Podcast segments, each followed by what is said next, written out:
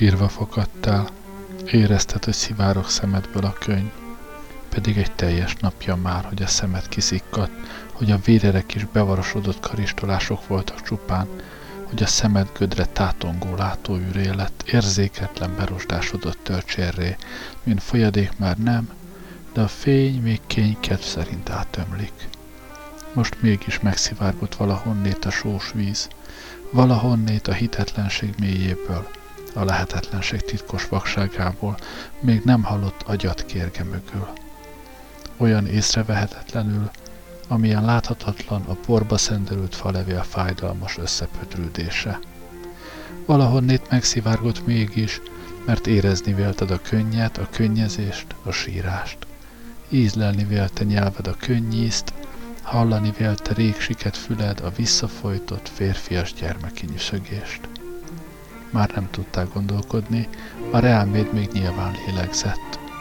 De lehetetlen volt nem sírnod, lehetetlen volt sírássá nem lenned, hiszen egyszer csak ott álltál mezítelenül. Pedig tudhattad volna, s ha gondolkodhattál volna, még tudtad volna, hogy köntösben nem feszítenek keresztre senkit, mert körülményes lenne és nevetséges is, és te minden akartál lenni, de nevetség nem. Ha tudtál volna még érzékelni, hát érezted volna, hogy nem a mezítelenség fáj, nem szégyelleni való lábszáraid, bokáid, ketre, bordáid ketrecére feszülő melkasod, nem csúfondáros ágyékod. Nem az fájt, hogy örökké átakar tested a csűcselék keselyű szemének martaléka, hogy az asszonyok, kik szerette, zokogva fordulnak el tehetetlen szeméremből, hogy a barátaid most nem a szemed fényét látják, hanem ijesztő csontjaidat, pergamen bőrödet és csenevész szőrzetet hiszen mindezt tudhatták, láthatták, nem tagadtál el előlük semmit soha. Az értetlenség vinyogott föl benned, a megérthetetlenség, hogy a köntös is elhagyott. A köntös. A te köntösöd. Az ezerszer átízzadt, az ezerszer összekoszolódott. Ami már úgy volt te, akár a kezed, amivel izgága hévvel mutogattál magyarázás közben, akár a lábad, ami kérdezés, unszolás, panasz nélkül vitt, ahova vinnie kellett, vagy akár a szemed, mi örökké a kezekbe lopható fényt kutatta, akár a szád, mi kéretlen és emberi szavakat kínált ingyen portékaként bárkinek. Hogy a köntös, a köntösöd is, hogy elárult téged. Fogták, és csak csöppet jajdult, amint lerántották rólad, újra felszakítva váladékba száradt sebeidet hogy nem ragad hozzád, hogy nem ragaszkodott hozzád legalább a köntös. Ez a semmi anyag, ez a durva vászon, hogy nem csimpaszkodott beléd verítékeddel, nem nőtt rád, nem gyökeredzett beléd izzadságszagoddal, hogy nem itatódtál elválaszthatatlanul belé az évek, napok, reggelek és éjszakák, az utak és termek emlékével. Hiszen már te voltál a köntös. Már nem volt csak vászon, már nem volt csak anyag, összenőttetek megszoktad a súlyát, megszoktad a kényelmetlenségeit, megszoktad foltjait, ahogyan a köntös is megszokott téged, tested melegét, tartásod esetlenségét. És most ő is elhagyott. Ő is, aki már te volt. Csak csöppet jajdult épp a korkát, félszegen, reketten, ügyetlenül, mint a szád, sziszenhetett még száraz, dagadt nyelveddel, amikor a holtnak itt sebek egy pillanatra ismét fájdalmat bezsegte, és üres tekintetet bámulta a kezeket, amint gusztálják a köntöst, amint méricskélik, fogdossák, csavarják, amint szét akarják szakítani, de nem tudják. Vissza szeretted volna könyörögni, de már a szemed sem szólhatott. És amikor kést kerítettek, s arasszal mérve rét hasították a köntöst, sírva fakadtál. Érezted, hogy könyv szivárog a szemedből. Az utolsó fájdalmad is megölti. Már megöltek téged is. A köntös szótalan halt meg a kezek között. Nem nyöszörgött föl többé belőle verítéked, az együtt járt urak, utak pora, az együtt élt napok emléke. Meghaltál az anyagban. Ekkor haltál meg te is csupán testne, csak anyagnak, elparladónak. Akár a köntös a kezekből a földre, úgy hollottál te is kezekből a fára. szemgödröd színültig folyt fényjel. Pilátus.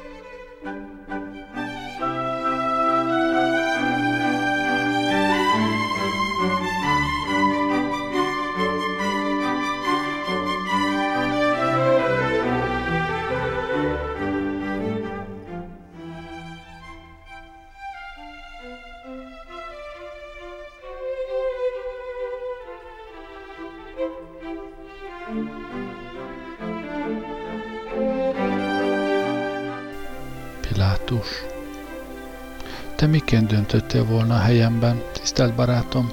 Mit mondtál volna, s azt hogyan? Persze, persze, te nem dönthetsz, hiszen nem te vagy itt a helytartó. S a szokás igazsága, hogy a helytartó döntsön. Hát, látod, megbecsült barátom, én helytartó, helytartó vagyok, mégsem döntöttem. Most nagy vagyok, és üres, akár ez a palota. És mégis kicsiny vagyok, kételyekkel teli, akár ez az öt betű. Miért? Jól élek, nem panaszkodhatom. A birodalomban jól élnek a helytartók. Mivel a császár képmásai? És a tükörképnek addig nem lett semmi baja, amíg a tükörben néző elégedett. Hát, nem panaszkodom. A szokatlan hőség sem kínoz, mert árnyékos, hűvös a palota, s a munkám csak az, hogy vagyok. Ez minden gondom, hát lennem kell. Az ételital bőséges és válogatott, szájam íze szerint készítik. Néha unatkozom. Arra gondolok, hogy itt Jeruzsálemben áll az idő, míg Rómában rohan. Kocsi versenyek emléke cukrosodik mélázásaimra, dévaj lakomáké, aztán meglegyintek. Nyilván öregszem, és most Rómában talán ugyanígy ücsörögnék, spámolnék magam elé, elvágyódva tán épp ide, Jeruzsálem ézasztó hőségébe. Furcsa ez, kedvesem. Úgy mondják embereim, hogy tisztel és szeret a nép. Én ezt úgy jelentem Rómába, hogy tiszteli és szereti a császárt a zsidó nép. Ilyenkor sohasem érzem, hogy hazudok. Mert végül is meg lehet, hogy valóban tisztel és szeret a nép. Nem adtam rá okot, hogy ne szeressen. Ők alkalmazkodtak hozzám, hát én is alkalmazkodtam hozzájuk. Ők a föld, a víz, engem táplálnak, a pálmát, hát én meg viszonzásul árnyékot, néha gyümölcsöt adok nekik. Úgy veszem ki, ennek örülnek, s úgy fogadják, akár ajándék, kegy lenne, és nem létföltétel, ahogyan ők nekem. Ezért is gondolom, hogy nincs velem baja a népnek, mert különben embereim szavára nem sokat adok. Miért is adnék? A dolgokat végzik, s a dolgok az, hogy hetente jelentsék, tiszteli és szereti a nép a császár helytartóját. Én ezt mindig tudomásul veszem, de nem törődöm vele túlságosan. Tudod, Amice, ha éhes vagyok, enni kérek, ha szomjas vagyok, italt hozatok, ha szórakozni vágyom, parancsomat teljesítik, ha aludni akarok, álmomat nem háborgatják. Képzeld, még a mélázásaimat sem zavarják meg. S ha jobb ilyen eszembe jut, s kedvem van rá, vannak, akik örömest együtt méláznak velem. Hát azért is gondolom, hogy valóban tisztel és szeret a nép. mert nem látok arcukon haragot, gyűlöletet, mert nem látok gesztusaiban indulatot ellenem, és mert parancsaimat halkszavú kérésekbe csomagolom. Ők azokat, megfigyeltem, nem szolgai mosolyjal teljesítik. Én úgy látom, jó nép ez, dolgos, életre való. Hogy hóbortjai vannak? Hát Istenem, kinek nincsenek hóbortjai? Nekem is vannak, kedvesem. Én például ki nem állhatom a fügét, pedig ehetném kosárszámra. Ez az én hóbortom. Meg, neked elárulom, kételkedem az Istenekben, de ezt mindig bölcsen eltitkolom. Mert elhallgatni is muszáj néha, kifejezetten üdvös. Szükséges rossz, ami mégis jó. Így a császár azt hiszi, hívő embere vagyok, pedig csak tisztességes hivatalnoka. S látod, kiderült, neki valójában tisztességes hivatalnokok kellene, nem pedig hívők. Ha valóban hívő lennék, tán nem ragaszkodna ennyire hozzám, tán félne, tartana tőlem. Látod, barátom, gyakran lényeg másnak az, amit tőlünk csupán látszat, s fordítva. És hidd el, ez nem csalás, nem becsapás vagy hazugság, hiszen gyakorta a másiknak csak a látszat lényegére van szüksége, a valódi lényegre már nem kíváncsi. Sőt, a valódi lényeg tárosz lenne neki. És én megelégszem azzal, hogy nem osztom meg igaz gondjaimat mással. Nem kényszerítem őket, hogy fogadják el, és tegyék magukével az elveimet, a rögeszméimet, ha nem látom irántuk az egyértelmű igényt. Te más vagy, veled őszintén beszélgetek. Előtted felesleges lenne bármelyik állarcom, mert úgy látom, téged is az igazi lényeg izgat. A megfoghatatlannak tűnő, mégis megfoghatónak gondolt igazság. Hogy mi az élet, s benne általa az ember. Hát, ez is úgy látszik, közös hóbortunk, hogy szeretünk töprengeni. Hogy néha úgy véljük, töprengenünk muszáj. Látod, más meg nem szeret elgondolkodni. Más meg csömörik zabálja a fügét. Istenem, nem lehetünk egyformák. Érdekes ez is, nem találod úgy, hogy abban vagyunk mindannyian egyenlőek, hogy nem lehetünk egyformák. Látod, kedves barátom, én ezért is legyintek a hóbortokra, a különbségekre, a szokásokra. Mert a hóbortoknak legyenek bármilyen riasztóak is, nincs jelentőségük, ha lehetne. De mihelyt megtétjük gyakorlásukat, lett légyenek a leggyermekibbek is, már baj származhat belőlük. Ezért aztán én még tisztelem is a hóbortokat. Aki aludni szeret, aludjon. Aki játszani, az játszon. Aki szónokolni, szónokoljon. Aki hallgatni szereti a szónoklatot, hallgassa. Aki nem szereti, hát ne hallgassa. Én így vagyok ezzel. És úgy vettem észre, a tenézeted is hasonló lehet. Szeretem a békességet, szeretem a nyugalmat. De nem irigylem azokat, akik a nyugtalanságot kedvelik inkább. Hát nem is gyűlölöm őket. A gyűlöletet bevallom nem szeretem. Kifejezetten bosszant, de a gyűlölködőket már igyekszem megérteni. Igyekszem megfejteni gyűlölségük okát, hogy erőmtől tellően a mérgezést csillapíthassam. Nem tudom, szeretett barátom, de miként vélelkedsz erről a kérdésről? Hát tapasztalhatod a maga módján, én szeretem ezt a népet, hiszen emberek ők is. Anyától születtes, majd meghalna. Hogy zsidók? Hát én meg római vagyok. És ez az árnyalatnyi különbözőség csak annyiban fontos nekem, hogy dolgozzanak becsületesen, és az előírt adót időre szolgáltassák be. Most ez a világrendje. Ha Róma lenne Jeruzsálem, s Jeruzsálem lenne Róma, bizonyára fordítva lenne. És következésképp nem lennék helytartó. Talán kereskedő lennék. Talán halász. Nem tudom. Nem szeretek kiabálni. Úgy gondolom nem is állna jól nekem. Sajnos eléggé vékony a hangom, s minden bizonyal nevetségessé válnék. Azt meg nem szeretném. Nincs méltatlanabb, embertelenebb, fájdalmasabb a nevetségességnél. Mert a nevetségesség maga a bizonytalanság. A bizonytalanság pedig már az élettelenség, a letaglózott, föltámaszhatatlan élet, az ismeretlenségben is kaládó csúfordláros halálbélyege. Halkan szoktam beszélni, magabiztosságot mímelve, hogy kételjeimet ne is sejthessé. És fölöslegesen sietni sem szerete, nem mielőbb megérkezni, hanem haladni akarok. hiszen a végső célhoz megérkezni emberne lehetetlensé. Ezért nem szeretek fölöslegesen, csak virtusból sietni. Sietni akkor kell, ha muszáj. Háborúban például. De most béke van. A békében meg élni kell, nem túlélni. Békével házasságban kell élni, nem szerelemben. A szerelem lángol, s végül üszökké tesz. A házasság ellenben lángot rejtegetős, üszköt bújtató parázs, mely melegít. Most béke van, barátom, házasság. És a házassághoz alkalmazkodni tudó érzelem és mindenek előtt ész, emberi szellem kívántatik. A házasságban elég megfontolni kell, és csak aztán cselekedni. A szerelemben ugye a megfontolásnak már csak utóla, és akkor is csak narrátor szerep juthat. Nem, nem tartom magamról, hogy bölcs vagyok, és az sem, hogy tapasztalt. Mert sokat nem tudok még, és tapasztalat dolgában bizony mindig is ügyefogyott voltam. Mindig csak annyival éltem a világból, amennyi az utamba akadt. Még többet nem kerestem. Képes voltam az egész világot látni, és megérteni az előmbe került vadvirágban. Képes voltam őszintén betelni az élménnyel, és nem érigyeltem azokat, akiknek egész kazal virág lankadt az ölém.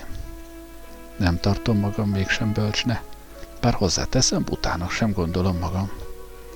Néha, megérted ugye barátom, ha belé fájdul a fejem az elmélkedésbe, szánakozom magamon, hogy nem tudom, szeretem-e igazán az életet, vagy szerelemmel szeretem-e az életemet.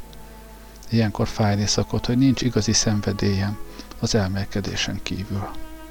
Ilyenkor döbbenek rá, hogy egyetlen szenvedélyem meddő, tulajdonképpen öröm és haszon nélküli.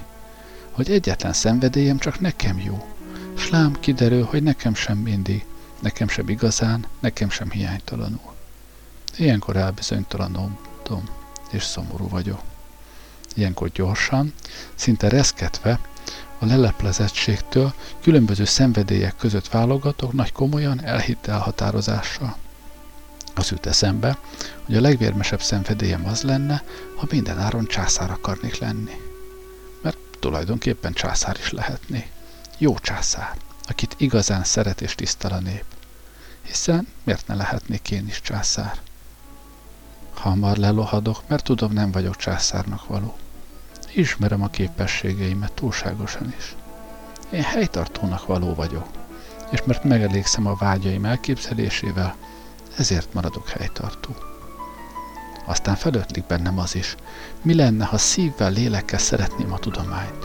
Ha nagy filozófus akarnék lenni, igazságok felfedezője, kimondója. Ez a gondolat sokáig hízeleg és turuzsol a fülembe, de tudom magamról, nem vagyok kitartó. Hogy szeret a fantáziám, nem koncentrálni. Hiszen ezt is észrevehetted, kedves barátom. Nőkre is gondolok, itt arra is. Néha még csinos fiúkra is, de mindig legyintek. Nem akarom magamra kényszerített, és igazán nem kívánt élvezetekkel becsapni magam. Fölösleges lenne, mert hazugság lenne. Ennél sem szeretek szenvedélyesen, bár szeretem az ízért megkívánt főztöket. De gyorsan jól lakom, s olyankor már a szemem sem kívánja az ínyenc falatokat. A pávatollat pedig undorítónak érzem. Látod, barátom, csak egy a baj, hogy nem tudom magam magyarázatairól, az agyam kételjeitől nem tudom, szeretem-e igazán az életet? Hogy képes lennék-e érte meghalni? hogy képes volnék-e feláldozni az én egyetlen életemet az életért. Mert nem félek meghalni, hiszen tudom, elkerülhetetlen, természetes, és nem fájhat, miként nem fájt a születés előtti nem lét sem. De mégsem tudom biztosan, hogy ezt a semmit, az én majdani semmimet oda merném-e adni, ezért a megfoghatatlan valamiért. Figyelsz rám, megértesz, ugye? Megérted, amit mondok? Talán te, barátom, te választhatnál. Te segíthetnél rajtam, te neked meg kell értened, amit mondok, hiszen te magadban is számot vetettél ezekkel a kérdésekkel, az én kérdéseimmel is. És ha tudtál rájuk egyértelműen válaszolni, megalkovás és gőg nélkül, őszinte hittel, akkor nekem is válaszolhatsz. Akkor segítened kell nekem, hogy én is válaszolhassak magamnak valamit cáfolhatatlant, valami kételhetetlent. Ugye, barátom társam, neked is el kellett döntened, tudnod kellett, hogy igazán szereted-e az életed. Ugye muszáj volt eldöntened, hogy tovább élhess, hogy a döntésedet élhessed, hogy az életed, ez az egyetlen, maga legyen a döntés. Akkor is, ha látszólag ez a döntés a halál. De te is tudtad, ugye, hogy másoknak erre a látszatra van most szükségük, mert nekik ez a látszat a lényeg. Csak ezáltal érthetik meg a te látszatod lényegét is. Az egyszeri csak azért is öröméletet, hogy csak ezáltal érthetik meg önnel látszatok lényegét is. Nos, barátom, ugye valahogy így, ugye? Nem gondolom rosszul. Vagy tévedek? Azt hiszem, én nem vagyok bátor. Eh, semmisé. Csöppet megfáradtam. Beszéljünk másról. Hát, látod, jó lélek, nem panaszkodhatom. Most délután van, mindjárt három óra. Nem sokára kérek limonádét, mert kezdek megszomjazni. Ilyenkor ebéd után, hogy félre vonulok töprengeni, kiszokott száradni a szám. Nem mindig, de most is kiszáradt. Még nem kellemetlen, de egy fél óra múlva jól fog esni a limonádé. Behűtve, lassan kortyolgatva. Ma már nem igen van dolgom, csak a szokásos ceremóniák. Érdekes, megfigyeltem. Annyira rendszeresen éle, hogy a szükségemet is mindig reggel ébredés után végzem el. Mindig. A mai nap kivétel volt. Délelőtt futó hasmenés kínzott. De már elmúlt. Arra gyanakszom, hogy egy reggeli váratlan hercehurca miatt. Úgy is mondhatnám, hogy miattad. Hogy ide állított veled ez a csőcselék minden előzetes bejelentés nélkül, hogy döntsek fölötted, mondjak ítéletet, pontosabban, hogy én mondjam ki az ítéletet. Mert tudod, már említettem, itt az én szám szentesíti az ítélkezést. Az embereim néhány perccel a kihirdetés előtt bejönnek hozzám, s alázatosan megkérnek, hogy ezt vagy azt mondjam. Ha érdekel az ügy, utána nézek rá, kérdezek. De nem szeretek bizalmatlan lenni az embereimmel, hát bólintok, átfutom a mondandót, kilépek a közönség és az elítélendő elé, és kimondom hangosan, érthetően, amit hallani akarna. Ekkor mindenki megnyugszik, hogy szentesítetett az ítélet. Néha még én is megnyugszom. De én inkább attól, hogy nem kell többet szerepelnem. Rossz színész vagyok, egy idő után zavarba hozna a közönség. De mondom, megbízom az embereimben, hogy ők is becsületesen és megfontoltan végzik a dolgokat. És arra gondolok, nyilván rosszul esne nekik a bizalmatlanság, és az már nekem is rossz lenne, mert ők sem bíznának meg bennem. A kölcsönös bizalmatlanság mindig rossz vért szül. Nem, nem kételkedésről, a bizalmatlanságról beszélek. Szóval azt gyanítom, hogy a reggeli hercehúrce miatt lehetett a hasmenésem. Hogy nem voltam fölkészülve rá, hogy nem jöttek bellébb az embereim, hogy végig színen kellett lennem, hogy a csőcselék közbeordítozására kellett figyelnem. Hiszen ők kiabáltak, hogy mit is akarnak veled, ők üvöltözték, hogy mi a vétked. És nekem figyelembe kellett vennem mindent, ha már így alakult. Nekem hitet kellett adnom a vádaknak, hogy jogosan mérlegelhessek. És ha az emberek véleményét jogellenesne és megalapozatlannak, csak puszta ricsajozásnak ítéltem volna is, a főpap tanúságában már nehezen kételkedhettem. Kaifás mégiscsak főpap, felelős ember, és ő a szövetségesünk is bizonyos szempontból. És te nem védekeztél. Te nem hoztál tanukat magad mellett, míg a nép Kaifást hozta, és Kaifás koronatanú. Te csak álltál rendíthetetlenül, majdnem büszkén, szinte elégedetten. Hát nekem ebből kellett ítélnem. Ebből volt muszáj. És te csak hallgattál, semmit sem cáfoltál, beismerted a vádat, hogy király vagy. Hát most már tudod, barátom, tőlem lehetsz király, mit bánom én, ha minden mellett szereted és szolgálod a császárt. Nekem ez mindegy lett volna, értsd meg. De nem volt mindegy a népnek. Nem kellettél a népnek, mint király. És Kaifásnak sem kellettél. Sőt azt állítottál, hogy a ti törvényeitek szerint te nem is lehetsz a királyuk. És ha mégis csökönyösen a nép királyának mondod magad, akkor csaló vagy, lázító. Hát neked ezt tudnod kell, hogy a ti törvényeitek szerint ezért bűnhődnöd kell. Neked ezt tudnod kellett volna. neked legalább. Te közülük való vagy, neked be kell tartanod a törvényeket. Nekem elegendő csak tudomásul vennem őket, elegendő csupán ismernem őket. Esetleg figyelembe vennem, hogy jogosan és igazságosan gyakorolhassam a hatalom adta jogaimat. Látod, én alkalmazkodtam a népedhez, de te nem alkalmazkodtál hozzá. Hát mondtam, tőlem lehetnél király. Én tisztelem a hóbortokat, a szenvedélyeket. Eleinte, hidd el, még furcsálottam is az egészen. Még magamban mosolyogtam is, hogy ugyanilyen alapon, ahogy téged bíráid elé állította, engem is odaállíthattak volna. Hiszen én nem vagyok a császár, mégis a képmása vagyok. És itt nálatok ez a képmás, vagyis én vagyok a császár. De ez eszükbe sem jutott, ezt elfogadta. Furcsa dolgok ezek, nem gondolod? De azért tényleg sajnáltala, mert éreztem, hogy igazságtalanság. A szemedben láttam, hogy eltúlozzák az egészet, hogy nem értettek meg téged, a te királyságodat. Láttam a szemedben, hogy félreértene, hogy másnak ismernek, mint aki vagy. De Kaifás hogyan érthetett félre?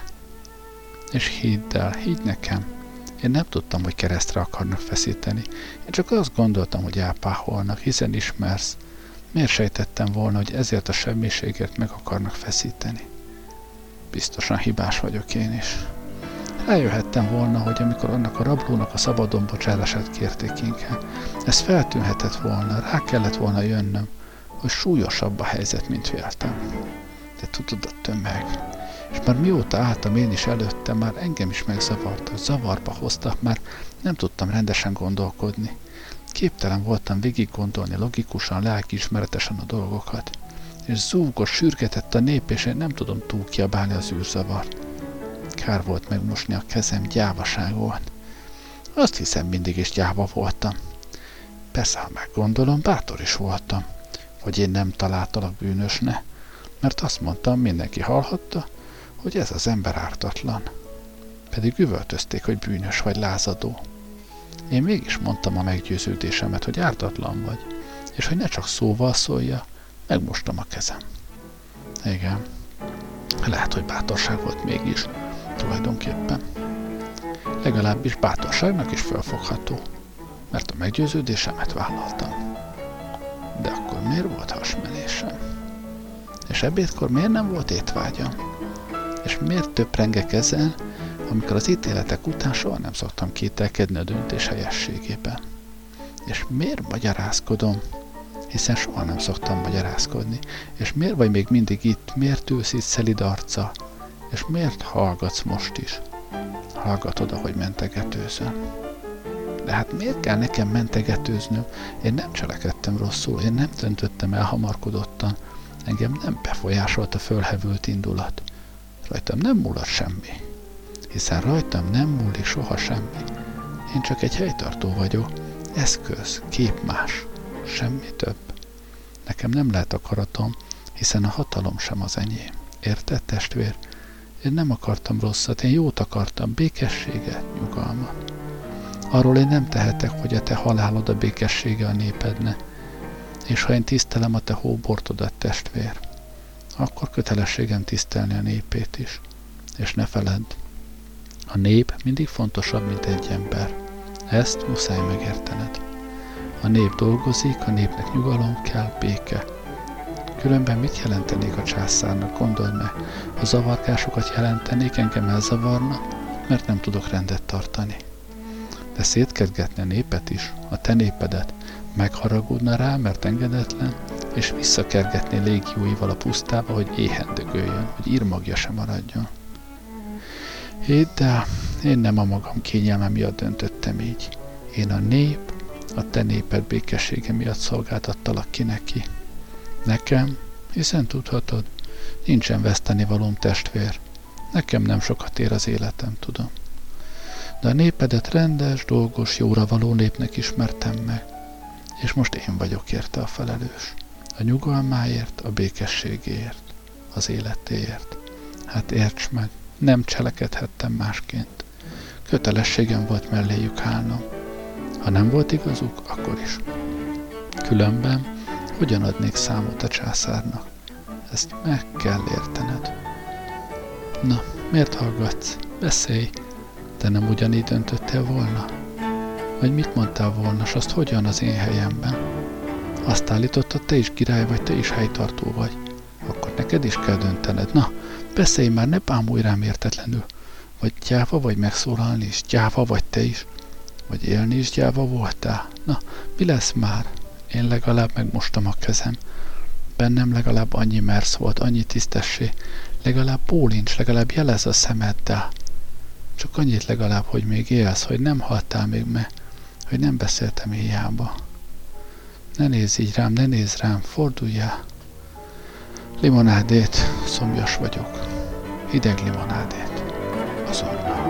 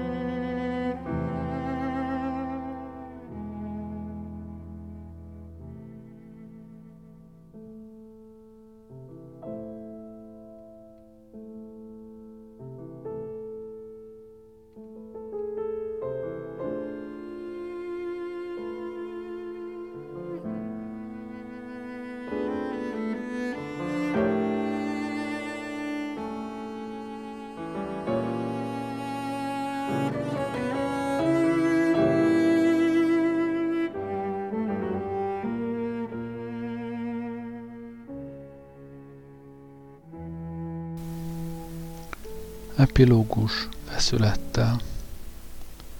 Mindössze egy függőleges és egy vízszintes gerenda, kétharmad egy harmad arányban, az összeillesztés csapolás által. Cifrázat különleges faragás nélkül. Elkészítése nem igényel fortélyos szaktudást. Talán a legegyszerűbb emberi alkotás, szinte primitív. Érdekessége mégis, hogy látvány már önmagában is – mert tere, levegője van, hangulata, semmi máshoz nem hasonlatos irgalma. Gondolatébresztő. Egyidejűleg tesz kíváncsivá és viszolygóvá. Egyidejűleg félünk tőle és csodáljuk. Pedig hihetetlenül egyszerű. 6 méteres gerendából a legcélszerűbb az előállítása. Lehetőleg kemény fából, de a puhafa is megteszi. A kemény fa előnye a tartóság, a szívóság a viszontagságokkal szemben. A puha fa ellenben könnyen benácsolható. A lényeg, hogy rendeltetésszerű használatkor erősen, tántoríthatatlanul álljon. Kemény fa alapanyag és megbízható megmunkálás esetén szinte időtlen időkig hasznosítható. Csak arra kell ügyelni, hogy alkalmazáson kívül ne rongálódjon, ne korhadjon a fa. Ezt megelőzendő, ajánlatos funkciója beteljesültével fedél alá raktárba vinni. Megéri gyakorta ellenőrizni, szú vagy más fátfaló féreg belefészkelte magát. Ha igen, akár tevőket a hagyományos módszerekkel mielőbb ki kell írtani. S a rongálást a kereszt további megbízhatósága érdekében a lehető leghamarabb helyre kell hozni. A szögtartozékok sajnos romlandóbbak. A vértől és a vizenyős hústól keletkező rozsdát minden alkalmazás után ajánlatos ledörzsölni, és olajjal vagy zsírral kenni be a megtisztított szögfelületet. A szögek károsodásaként kell megemlíteni a rozsdásodáson túl a gyakori kalapálástól szinte elkerülhetetlen görbülést. A kereszt magaslaton felállítva impozáns látvány. Általában megrendítő hatású. A kereszt utolérhetetlen előnye, hogy az elítélt tökéletesen bűnhődik rajta. Bűnös teste a lehető legteljesebben kitáródik rajta, elrettentő példaként a világ előtt. Az elítélt nem takarhatja el az arcát, a szemét, meg gonoszságának tükre. Nem rejtheti el a kezét, amivel lapolt, lopott, rabolt, gyilkolt, hiszen a kéz is kimerevítetik a szögek által. Az elítélt ruhátlanul, védkei mezítlenségében, aljas szándékai leplezhetetlenségében kénytelen állni a bűntelen tekintetek vágyai előtt. Bűnhődése hiánytalan, miként hiánytalan a közönség okulása is. Hiszen a keresztel való ítélet végrehajtás kettős célú, mert büntető és ugyanakkor nevelő jellegű. Az elítéltet megérdemelt könyörtelenséggel bünteti, és a közönségnek példát statuál. Mindenképpen említésre méltó, hogy ez az ítélet végrehajtás nem brutális, hiszen tulajdonképpen nem a közreműködő emberek, emberek ölik meg az elítéltet, hanem az elítélt végzi ki önmagát a kereszten, paradox módon bekövetkező természetes halálával. Enyhítő körülmények figyelembevételével, beismerés, őszinte megbánás, stb. a halál beállt a szívendőféssel, láncsa által meggyorsítható. Súlyosbított büntetésként a meglevő fájdalma fokozható, a lábszár és a karcsontjének megtöretésével. Szokás és helyeselhető is a teljes tájékoztatás véget az elítélt nevét és bűnét feje fölé szögezni. Természetesen csak tömören, s messziről is olvasható nagy betűkkel írva. Minden sikerült, amit csak akartál, amit csak akarhattál minden. Küldetésed beteljesült, meg semmisülsz. Erekévé lesznek a ruháid, erekévé a por, melyen lépkedtél. Erekévé a város, a világ, belé oldódtál a mindenségbe. Téged bámulnak, hozzád fohászkodna, akik elfordulnak, azok is rólad beszélnek, hát minden sikerült, már nem feledhetne. Már ha akarva akarnál sem szűnhetnél lenni, már nem teheted. Már nem vagy a magadé, már megsemmisültél magadna. Az emberek széthortak magukban, örülnöd illenék szerencsétlen. Lást, anyád arcán büszkeségé békül a fájdalom. Lást, barátaid sírását éledő elszántság folytja ökölbe. Lást, ellenségeid szemében értetlenségé, titokká érik a gyűlölet. Lást, a senki fia eltátja a száját, és miattad érted szánja semmi életét. Lást, fizetve fizetetlenül arcodat mintázzá. Lást, szavaidat cirádás arany mögé rejti. Hát mit akarsz még, mit akarhatnám még? Tiéd lett a szenvedés, csak a tiéd. Eleget játszhattál vele kedvedre, tiéd lett hát az öröm is, mint hiány. Igazán nem panaszkodhatsz, elértél mindent, mindent, mit ember magáénak tudhat. Tested már nem test, ige. Vézna szőrös lábad, bordáitól ijesztő mákasod, fonnyad tágyékod, sárga bőrű koponyád, lucskos hajad, inaktól csomós karod, mind-mind már nem láb, melkas, ágyék, koponya, haj és kar, de ige, öröktől fogva létező, történő és cselekvő. Örökítiklen cselekvő, történő és létező. Isten fia, ember fia, szolga király, szeretett kufár. Már szégyenükben rád nézni sem merne, már megbánták, megbántak mindent, már levennének a keresztről. A bűnük békjósza őket, hörgő szavaid megfojtják bennük a lelkis, lelki furdalást. Nem haragszom rátok, megbocsátom, mit ellenem tesztek, mert nem tudjátok, mit cselekeztek. Megszomjúhoztatnak a kiküszködött hangok, Inni kérsz. Őszinte fintort csempész a szád köré az ecet íze. Sosem gondoltad volna, hogy szomjat ecet is oldhat. Hamar megnyugszol, anyádra nézzel, majd Jánosra fordított tekinteted, amennyire erődből még telik. Végső testamentum. Puffat nyelved már alig mozdul, a szemeddel mondod inkább anyádna. Asszony, rád hagyom őt, nézd, ő a te fiad, s János felé lecsukott pihentetőn a szemed.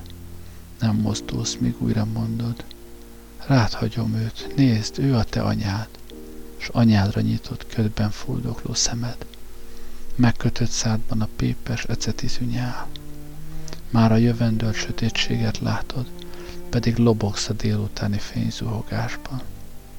Akár a fa, tested is szikkad, recsen némán. Most már egyedül vagy. Végérvényesen. Utolsó számvetés. Igen, mindent elvesztettél. Mindened az embereké hát győztél. Hiánytalanul jó gazda kereskedő módjára eladtad 33 év portékádat. Elkeltél. Csupán ezekkel az utolsó pillanatokkal nem tudod mit tégy, hiszen már egyedül vagy, már nincs több vevő. Ezeket az utolsó pillanatokat még el kellene adnod. Nem akarod megtartani magadna. Te már nem tudsz velük mit kezdeni, el kell adnod. Rá kell sóznod valakire áron alul, ingyen, mindegy, csak vigyék, vigyék már. Hé, valaki, eladó még néhány utolsó pillanat. Néhány utolsó pillanatnyi élet hasznos lehet ez is. Bárminek, dísznek, megnyugtató reménynek, illúziónak. Aminek akarjátok, tessé, semmit nem kérek cserébe, csak vigyétek, vigyétek már. Emberek, emberek, hé, hova lettetek? Ne hagyjátok itt, ne feledjétek itt ezeket a pillanatokat. Ezek még hozzátartoznak a többihez. Nélkülözhetetlenek a többihez. Csak így teljes ezekkel együtt a nálatok levő életem. Hé, valaki, valaki, ne hagyjatok el. Az elítélt testi erőnlététől függően, ami természetszerűen ezekben az órákban inkább lelki erejének függvénye kezdi el a haldoklását, hogy végül megszabaduljon az élettől. Tapasztalat szerint ez átlagosan 3-4 órát vesz igénybe, nem véve figyelembe a siettető vagy lassító körülményeket, mint például az időjárás vagy az ítélet végrehajtást megelőző fizikai tortúra. Hozzáteendő, hogy a gyakorlat a jelenet rúdsága miatt az agóniát az esetek nagy többségében, mint egy kegyelmet gyakorolva, megrövidíti a már említett szívendőfés közbeiktatásával. A halál hitelességét minden alkalomkor szakemberrel kell ellenőriztetni, elkerülendő a bonyodalmakat. Ugyanis megtörténhet, hogy a szakszerűen nem ellenőrzött tetem, különösen ha az természetes, azaz nem szívendőfés által előidézett halállal szenvedett ki, még nem valódi holtest, csupán a látszat halál állapotában létező, tehát még élő tetem. És ilyen esetben előfordulhatna, hogy miután a kirendelt végrehajtó csapat eltávozik a színről, és az általánosan megengedett szokás szerint a tetemet bizonyos idő elteltével, könyörületességi szándékból, odaadják a hozzátartozóknak, ha azok igényt tartanak rá eltemetés véget, szóval ilyen esetben előfordulhatna, hogy a még élő elítéltet emelik le a keresztről, megcsúfolva ezzel bűnt és büntetést. Így aztán könnyen előállhatna az a furcsa helyzet is, hogy a halott, mert a végrehajtók által halottnak vélt, viszonylag rövid időn belül föl, fölépülve törés és zúzódás jellegű sérüléseiből újra élne, a törvény szavával szólva ismételten bűnözésre lenne alkalmassá. Ezt a kínos helyzetet megelőzendő szükséges a szakemberi vizsgálat a halál föltételezett beállta után. Néhol szokás a hullát keresztjén függve hagyni néhány napig, hatékony nevelés céljából. De a tetemet megrondító madarak miatt másút, a közösség jó hangulatának megőrzése érdekében az elhalálozás után a tettem egészségügyi okokból is mielőbb elföldeltetik. Mindezek után a kereszt könnyedén kiemelhető helyéről, és a szállítására készült kocsi alkalmatosságon tárolási helyére, esetleges helyrehozatala, megtisztítása, ápolása véget is, visszaszállítandó újabb felhasználásáig. hogy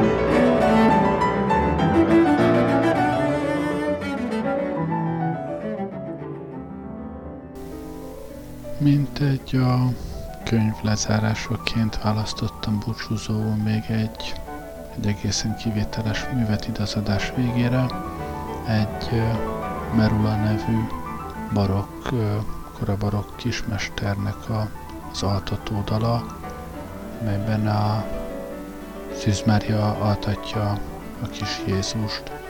Mégpedig úgy, hogy minden verszakban részben a gyermeket altatja, részben már előre felemlegeti Jézus szenvedéseit.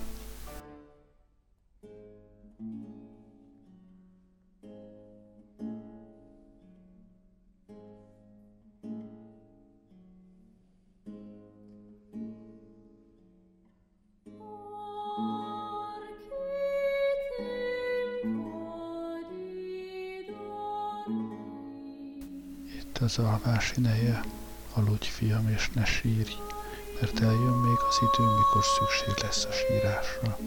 Én kicsim, én kis szívem, tente baba, Húgy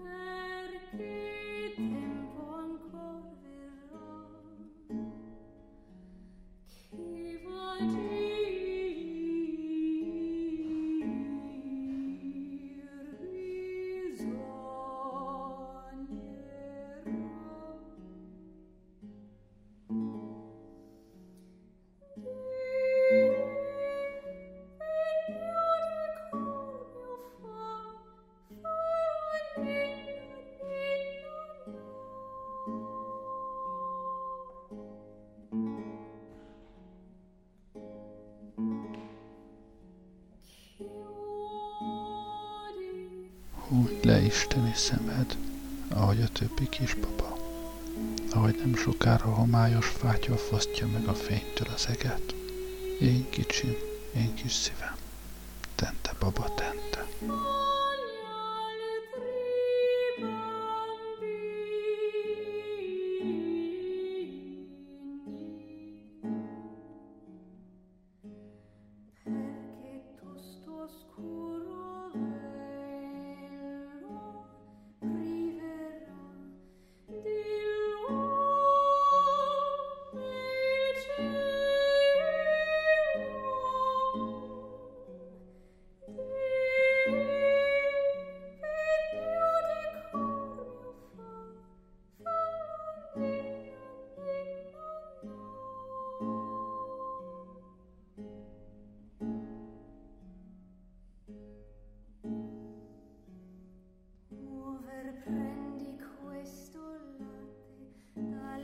Elképesztő, ahogy a 16. században ez a szerző ugyanúgy egy kis szekund ismételgetésével a lancólamban hozza a feszültséget, pont úgy, ahogy a, a Cápa című filmben, és ez a fenyegető kis szekund lépés ismétlődget. Hallgassátok csak.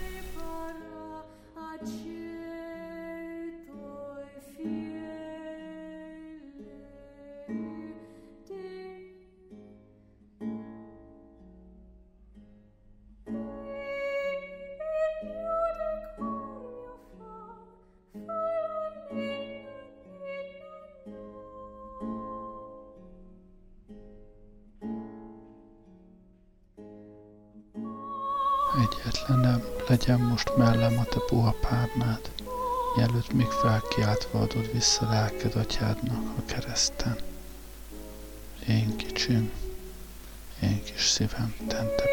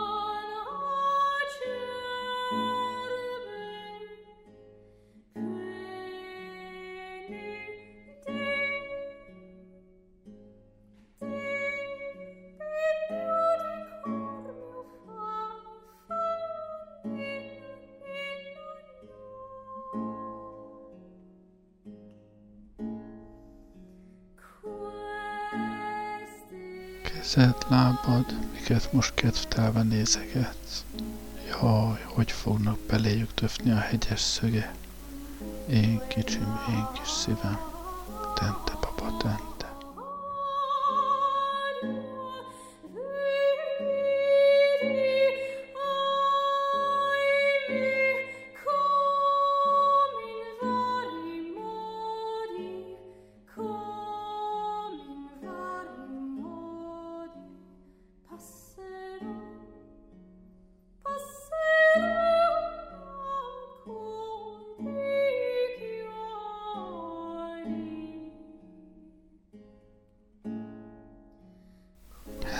Bájos arcocska, pirosabb a rózsánál, köpések és pofonok piszkolják majd be, gyötrelemmel és szenvedéssel.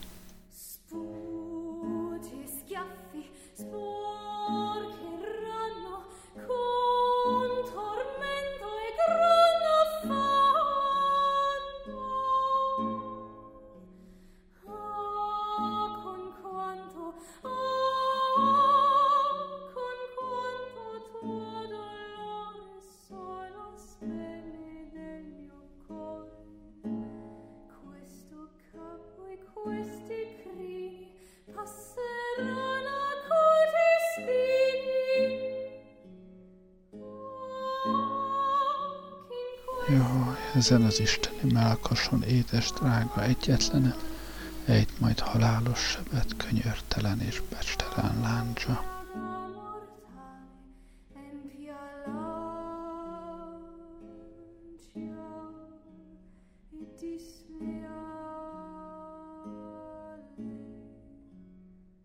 Hogy hát, kicsi fia, aludj megváltó, hogy majd derűs arccal találkozzunk a paradicsomba.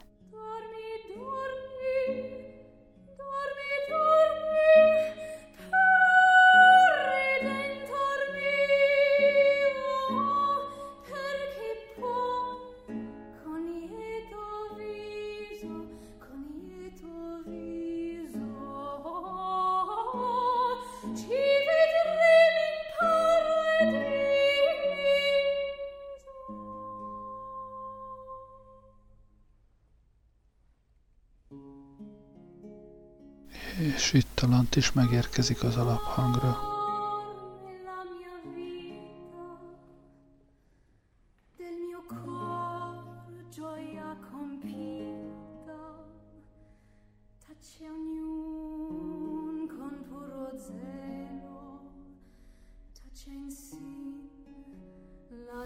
Most, hogy alszol, mit évő legyek, gyönyörködöm az én drágámban, és nem térhetek nyugalomra ameddig alszik az én kicsim.